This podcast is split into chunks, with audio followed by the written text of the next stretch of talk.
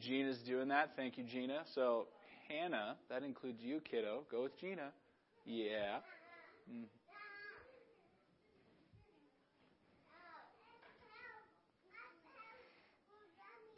All right. Thank you, Gina. Um, all right.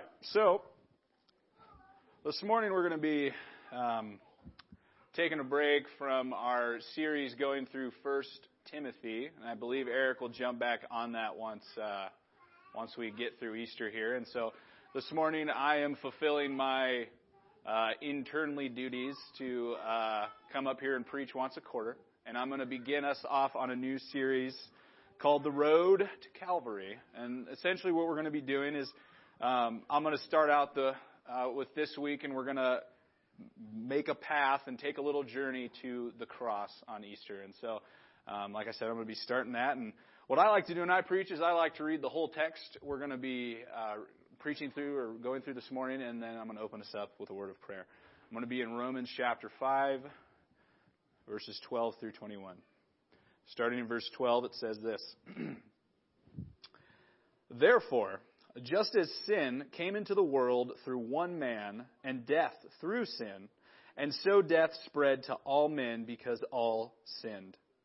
For sin indeed was in the world before the law was given, but sin was not counted where there was no law. Yet death reigned from Adam to Moses, even over those whose sinning was not like the transgression of Adam, who, was a type of the one who was to come. But the free gift is not like the trespass. For if many died through one man's trespass, much more have the grace of God and the free gift by the grace of that one man, Jesus Christ, abounded for many. And the free gift is not like the result of the one man's sin, for the judgment following one trespass brought condemnation, but the free gift following many trespasses brought justification. For if because of one man's trespass death reigned through that one man, much more will those who receive the abundance of grace and the free gift of righteousness reign in life through the one man, Jesus Christ. Therefore, as one trespass led to condemnation for all men, so one act of righteousness leads to justification and life for all men. For as by the one man's disobedience the many were made sinners, so by the one man's obedience, the many will be made righteous. Now the law came to increase the trespass, but where sin increased, grace abounded all the more, so that, as sin reigned in death, grace also might reign through the righteousness, leading to eternal life through Jesus Christ our Lord. It's the word of the Lord. Let's pray. Father God, thank you so much for this morning. Thank you that uh, we can come before you and open up your word and learn about uh, you, to learn about your plan, to learn about uh, your goodness and your grace, and also just about ourselves. And I pray that you would open up our hearts and our ears wherever we are today, that you would uh, give us ears to hear and hearts to listen and learn and be changed and grow through the preaching of your word this morning. I love you. It's in your beautiful name we pray. Amen. Um, this is my smartphone. Um, I uh, use this thing for a lot of different things. I listen to music, I listen to audiobooks. Surprise, surprise, I communicate with people on it. You know, phone calls, text messages, Facebook, Snappy Chat, all those other many, many, many different ways of communicating with people. I do that with this device. Um, I'm also, my personality is, I'm the type of person who's very like, I'm very careful with my expensive devices because I know that I paid for them, and if I lose them or something happens to them, like I'm in trouble. And so I pride myself in saying that I never, almost never drop my phone. I've dropped it once or twice. And I almost, I've never, ever lost my phone. Ever. Until yesterday. Okay? and, and so, yesterday, um, was a particularly long day, and, and, I'll give you the shortened version of it. But essentially, what happened was is uh, my wife, and the reason she's not here this morning, she was experiencing a lot of pain in her side, and it was all the symptoms, or so it seemed, all the symptoms of uh, appendicitis. I almost forgot the word, but I remembered. Um, and, and so I take her to the hospital here in town. It's blizzardy now. and uh, you know the doctor's there, like, yeah, it looks like that's pretty much what it is.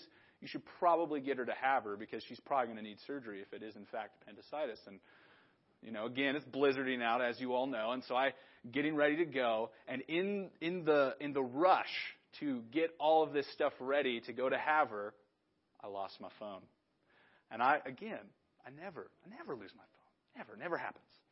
And and so I'm driving down the road, and I go, oh, I need to call so and so, and it's not in my pocket. Did I leave it in my coat pocket? Maybe, honey, can you reach back behind the car and and grab my coat and see if I may put them? At, nope, it's not in there. I look at my watch. My watch is connected to my phone, and as it turns out, my watch isn't connected to my phone anymore. It'll tell you that. And I'm like, uh oh. That means the phone is not in this car anywhere. I've lost my phone. Um, and, you know, this happens sometimes, right? So as it turns out, sometimes in life, I'm, uh, I'm reminded that I am a fallible human person who sometimes loses things, despite me trying really hard not to. And really, to brag, up until that point, I never had, until yesterday. And if you're wondering, my wife did not have appendicitis. She's actually fine. It turned out she had a viral infection thingy that was actually giving her the same symptoms as appendicitis, but she's good. She's recovering at home right now. I think she's watching. Hi, honey. Um, she's she's doing great. And and so we're jumping into this new series, and I'm going to be opening up to Romans five. And as you could probably tell when I read through the whole text, there's a lot there, right?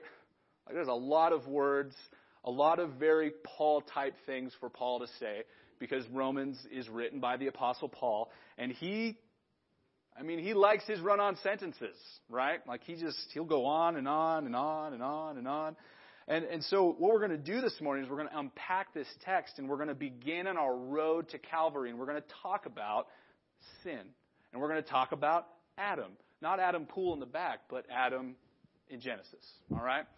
And, and so as we do that, a few things we need to remember about the book of Romans as a whole is that it was written by Paul, obviously. He's essentially what he does in the book of Romans is he's articulating the gospel out and he's arguing it. And who he's talking to in particular are Jews and Gentiles because in Rome in that day they were they were fighting amongst each other. And so what he did is wrote out this letter to be like, all right, here's the gospel, here's what it means, Here's who it affects, both Jew and Gentile, and that's what he does throughout this whole book as he's explaining the gospel. In uh, chapter 1, verse 18, all the way through chapter 3, verse 20, in fact, he argues about the certainty and universality of our condemnation, right? If you go back and read the beginning, all the way to verse, uh, chapter 3, verse 20, he talks about we're sinners, right? We stand before God condemned. That's the first part. And then the beautiful next part, 321 through 511, he talks about the certainty of our justification in Christ. He talks about the gospel. He talks about the law of God and how the gospel is better than the law. And he gets to this point in this letter in chapter 5 verse 12 where he's going to shift and it's almost as if he's making his closing arguments for this section. Um, and what he's going to do, and we're going to walk through it, is he's going to compare Adam to, to Christ. All right? And, and so we're going to walk through this text and we're going to look at that and we're going to, we're going to notice a few things and we're going to notice a pattern forming. Um, yeah, and it's going to be fun. Starting in verse 12. Therefore, and the therefore is there for us to, uh, he's saying all of the stuff I've just said, about the certainty of our condemnation and the certainty of Christ's salvation uh, through his uh, blood and resurrection.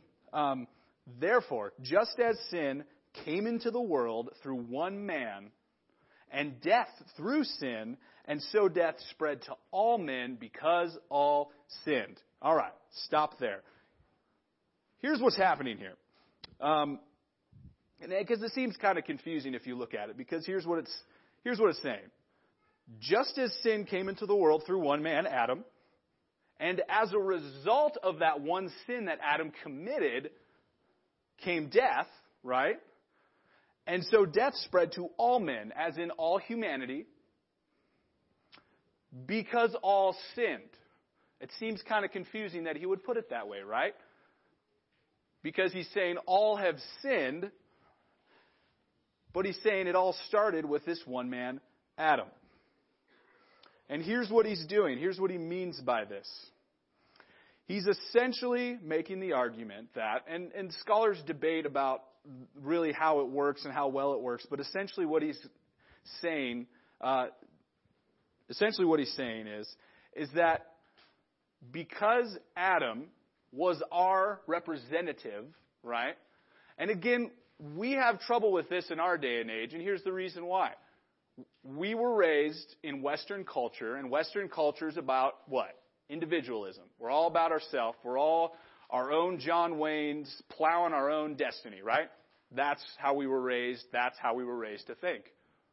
And so this idea of someone representing us and his action giving us consequences, like we're not, generally in our culture, we're not big fans of this. Because most of us would be like, well, yeah, but Adam made that. How about we just go back and how about you let me try? Let's see how I do, right?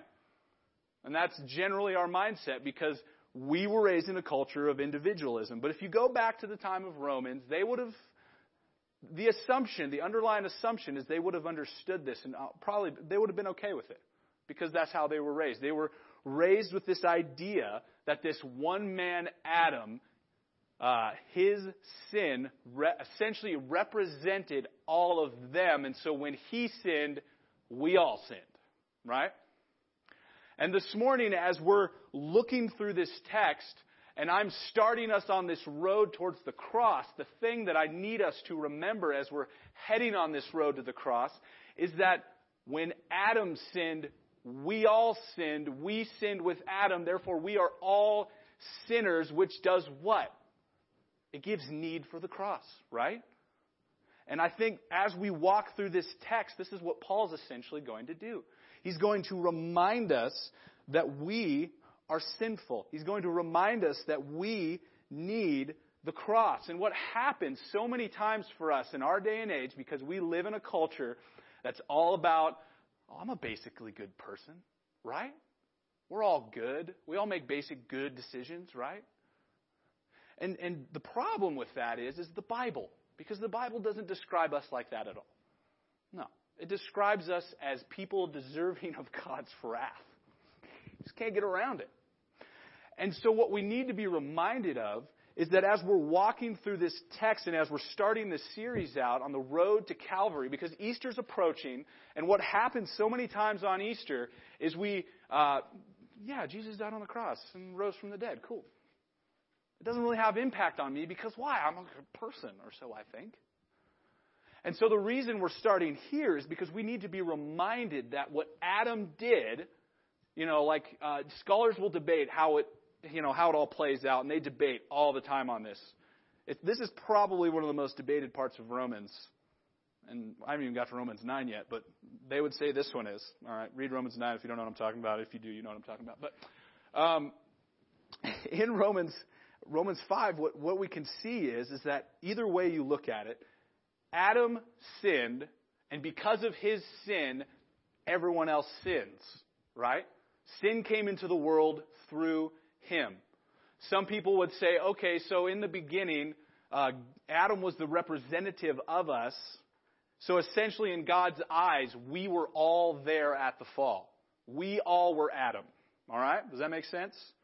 Hence why Romans 5:12 says, "And so death spread to all men because all sinned." We Adam's sin is our sin. Does that make sense? Good. We're all nodding. I actually don't know if you're not. Are not? People at home, we're nodding? Okay. Moving on. For sin indeed was in the world before the law was given. But sin is not counted where there is no law. Now, here's, here Paul is continuing on, and he's essentially, in these next two verses and in verse 12, he's setting up what he's about to do. He's about to do some comparing and contrasting between Christ and Adam. And, and, and then he, but before he does, he has to go back to the law. For what he's saying is, is sin was essentially in the world before there was the law. All right? Because back in that day and age, the Jews would essentially have said, there can be no sin, there can be no death without the law. That's how they would have thought. because all they knew was the law. But they had forgotten that if you go before Moses, there was still sin. And therefore, there was still the consequence of sin death. Right? but then he explains, essentially, here, is that but sin is not counted where there is no law. And essentially what he means is, is that when the law came into the picture, it created a debt. Right? At least that's the best way we can look at it. We, we know about debt, right? We're Americans. Most of us probably have credit card debt, right? We all know what debt is. And, and so what he's saying is, is before the law, um, there was still sin, there was still death. But because of the law, it became a debt to us. And here's what he means by that. If you go back and read the Old Testament law, here's what the law says. You commit this sin, you have to pay by doing this sacrifice. You're putting yourself in debt. And therefore, it puts more pressure on you as the person who has committed the sin. It makes you aware of the fact that you are sinful because you have put yourself in a debt that you have to pay back now because of the law. Yet death reigned from Adam to Moses, right? He's continuing to argue. Um, even uh, over those whose sinning was not like the transgression of Adam, who was a type of the one who was to come. And, and so he's essentially setting up what he's going to do in the next verse. And he's saying that sin still reigned from Adam to Moses. Death still reigned because of Adam's sin from Adam to Moses. And so, but what he's saying is, here as well, is that Adam's sin was different. And it was a type that was to set up for the one who is to come, that being Christ. And I guess the best way that I understand this is that if you, if you think of like when we sin, like when I sin, I'll pick on myself. Um, yes, when I sin, I am responsible for my sin. I make my choice. I sin. It's, I, it's my sin. But I'm also influenced by the world around me because death reigns in the world. Sin reigns in the world. I'm influenced by the world and Satan, right? We all are. A lot of us commit sins because other people have committed sins who have committed sins who have committed sins. Who, does that make sense? Not so for Adam. His was different. His was the first. His was the one that started everything off. And so when, when he's saying that Adam's sin uh, was different, and um, the reason he's going to compare Adam to Christ was because of this fact that his sin was different because he started it all. Um, imagine it. He's in the garden. There is no death reigning in the world. Like if you think about the world we live in right now, just think physically. Death reigns. You kill crops to fertilize to make more crops, right? Death is a part of the circle of life in the world we live in. Not so with Adam. Adam wasn't reacting to the consequences of someone else's sin when he sinned, right? It was different for him. And so this sets up what he's going to do in the next verse, and he's going to start to compare Adam to Christ. And what he's going to do first is he's going to contrast or point out the differences between Adam and Christ, starting in verse 15. And really, this is another one of those Paul's beautiful buts in the Bible, right? So he starts out talking about sin. If you go back to like Ephesians 2, 1 through 10, and it says, you know, uh, we're all children of wrath, we're all deserving of, but God being rich in mercy. Like this is another one of these beautiful buts in Scripture, and he's going to say, but the free gift is not like the trespass. For if many died through one man's trespass, much more have, uh, have the grace of God and the free gift by the grace of the one man, Jesus Christ, abounded for many. It's a lot of words. I'll unpack it, unpack it for you the best I can. Here's essentially what Paul is saying. He is saying that this free gift, i.e., Christ, is not like the trespass. He's contrasting them. He's contrasting Adam and Christ. So, if many died, i.e., the whole race, because of one man's transgression, essentially what he's doing here is he's going, how much more then shall the grace of God abound in this free gift of grace that comes through Christ? So he's going, like, we. I think the best way to think about it is if, if we go, okay, um, Adam's sin seems pretty daunting, right? It seems like because of the, the world we live in now. Like death reigns, right? It does. It's a part of the cycle of life we live in. Um, we uh, we experience death and decay. I mean, uh, look at you know, look at the uh, coronavirus, right? We're all scared about it because we don't know what it's going to do, or we're you know, everyone's panicking and add social media into the picture and that makes it a whole lot worse. But like everyone's panicking because of this little tiny virus. But it's a part of the death that Adam brought in and it seems daunting, does it not? I'm using that as example because it's on everyone's mind. The coronavirus, right? Like I was at a hospital yesterday, right? I took my wife to the hospital. They tried to kick me out. They were like, you need to leave for your safety. And I look outside and it's like, whiteout blizzard. And I'm like, you sure you're thinking of my safety? It's pretty cold out there, right? Like, it, everyone's freaked out. And it's all they were talking about. I walked to the hall to use the restroom, talking about the coronavirus. I was in Walmart, talking about the coronavirus. I was at school, talking about the coronavirus. Everyone is freaked out about this. Death seems daunting, does it not? Now let's contrast that with Christ. What is Paul saying? He's saying much more than is the grace of God. Right? So now we've been looking at the dauntingness of death, right? We're starting off the road to Calvary and we're going, we're sinners. Adam's sin is our sin.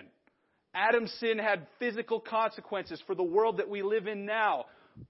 But now we get to look at how much more God's grace is in comparison to the death that seems so daunting to us. Does that make sense? And he's going to do it some more. And the free gift is not like the result of that one man's sin, for the judgment following one trespass brought condemnation, right? So he goes, because of Adam's sin, he got judgment, and we, because remember, we are Adam, we are the same. Adam's sin is our sin. We stand condemned because of this man's action. But the free gift following many trespasses brought justification. Um, so essentially, then, he's going, all right. He, his one act brought death to all.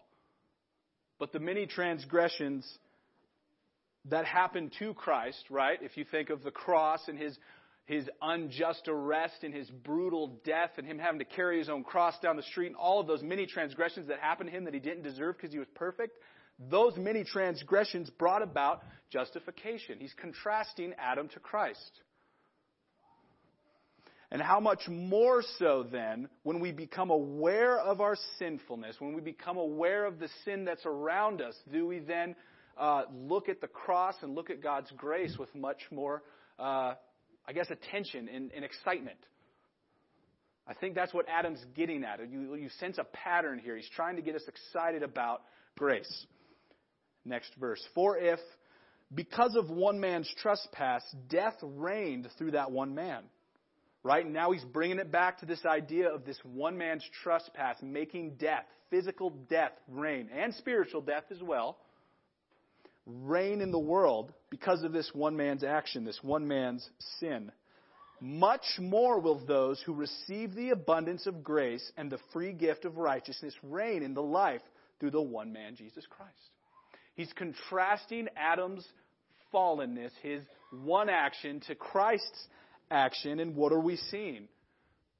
Like, this should create in us like on one end, I want you to be aware of the fact that you're wicked, all right? And I want you to be aware of the fact that because of Adam's action, i.e., your action and my action, because Adam's sin is our sin, right? That we need to be aware of that.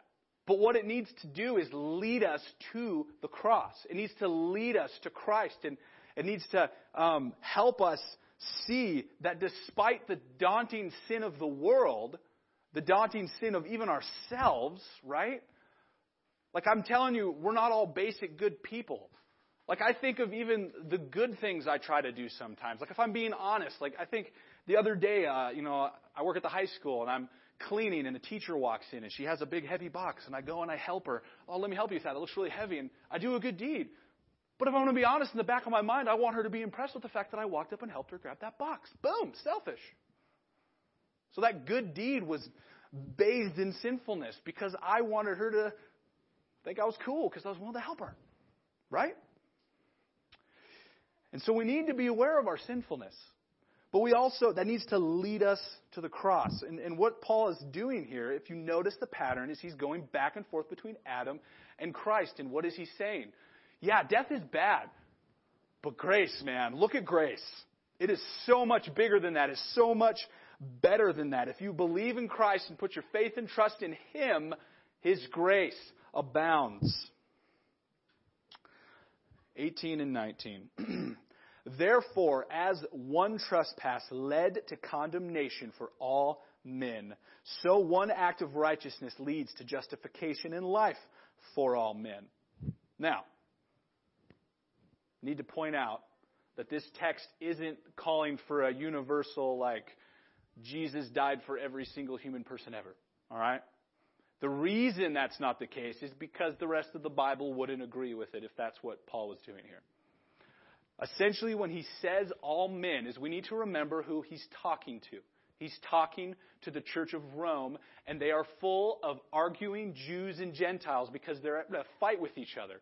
The Jews are going, Gentiles, you can't be saved until you do this.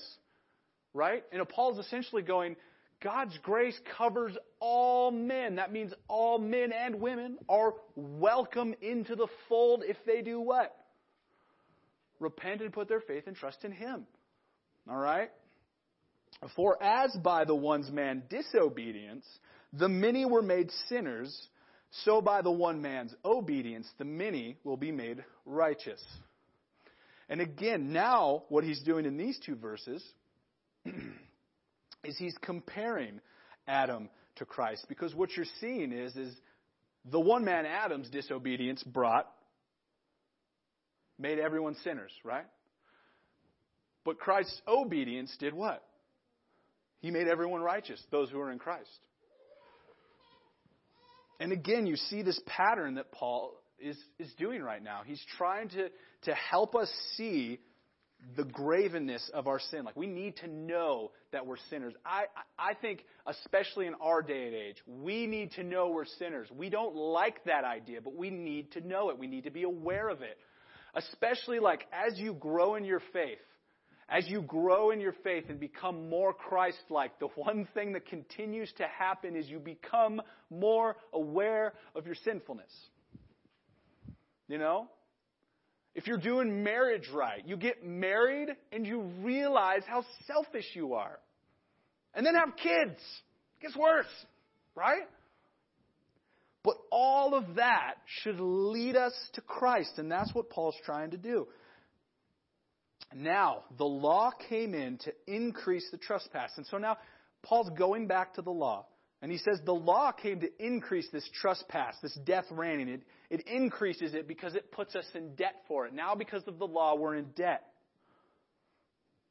And so that should overwhelm us. That's daunting, right? It's like it's bad enough that sin and death reigns and the consequences of Adam's sin. Sorry, my sin, because, because Adam's sin is my sin, right? That's daunting enough, but now add the law onto it, and all of a sudden I'm in debt for it too. But what does he say?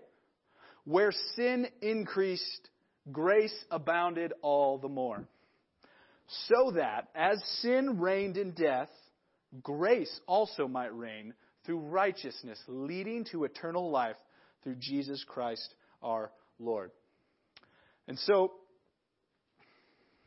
um, there was an old Puritan guy named Thomas Watson, and he said, Till sin be bitter, Christ will not be sweet.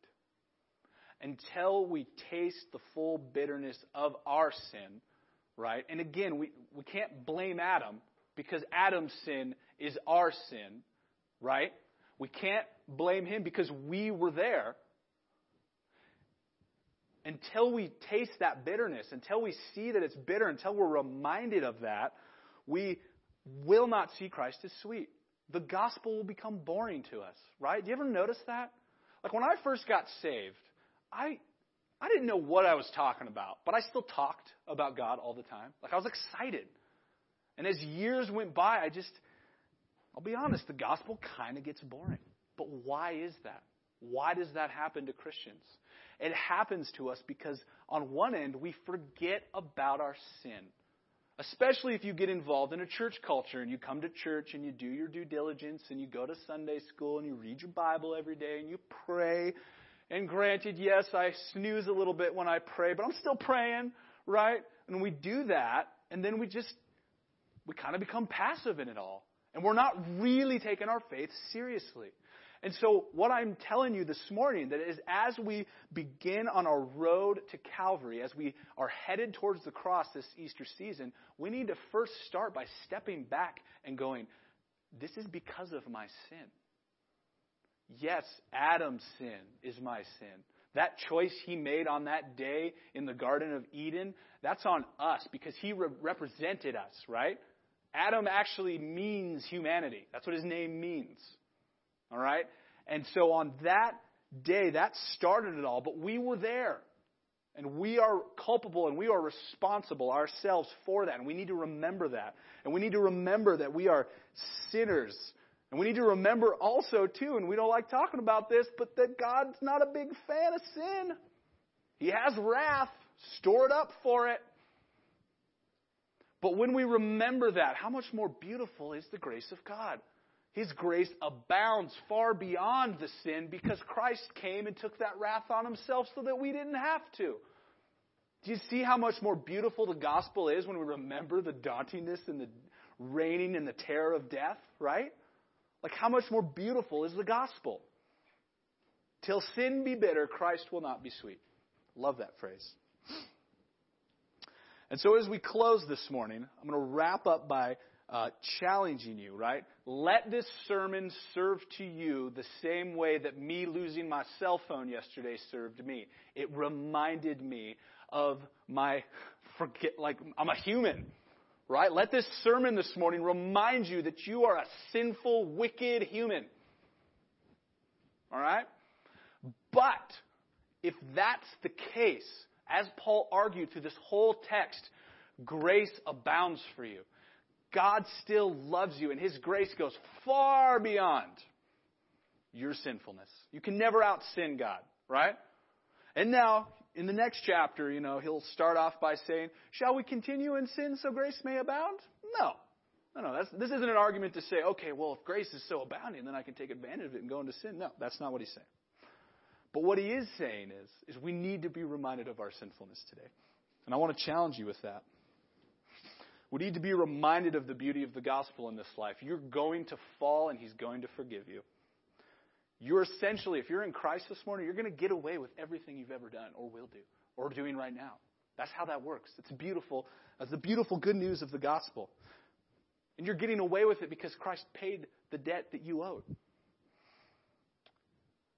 And also, we need to be reminded that the gospel brings a future hope to us. Because, like, again, let's go back to this coronavirus scare, right? Like, a lot of people are scared right now because their God is our ability to uh, use technology and modern medicine to make our lives as comfortable and easy as possible. And that's not happening right now because the coronavirus has stirred everything up. And what is it reminding us of? We're still human. We still don't have all the answers. We still don't know everything. There's still diseases out there that we don't know how to cure yet. And so, what are people doing? The coronavirus has stepped on a God and taken it out, and now everyone's freaking out. That's what's happening. But if we put our hope in the gospel, bring it on, coronavirus. It doesn't matter. To live is Christ, to die is gain. And that doesn't mean don't be safe. You know, continue to just wave and not shake hands this morning. So, um, remember that the cross is supposed to remind us of our sinfulness and the reign of death, but in that, His grace is so much bigger than that. Remember that this morning. Let that prepare us as we enter into this season of Easter. Let this be the reminder that, like, the cross matters. Don't look at Easter passively. Don't look at Easter as like, oh, I got to go buy those eggs again and hide them in my yard. If I can, there might still be snow on the ground. I don't know. Like, remember the cross. And remember what the cross paid for. Let's pray.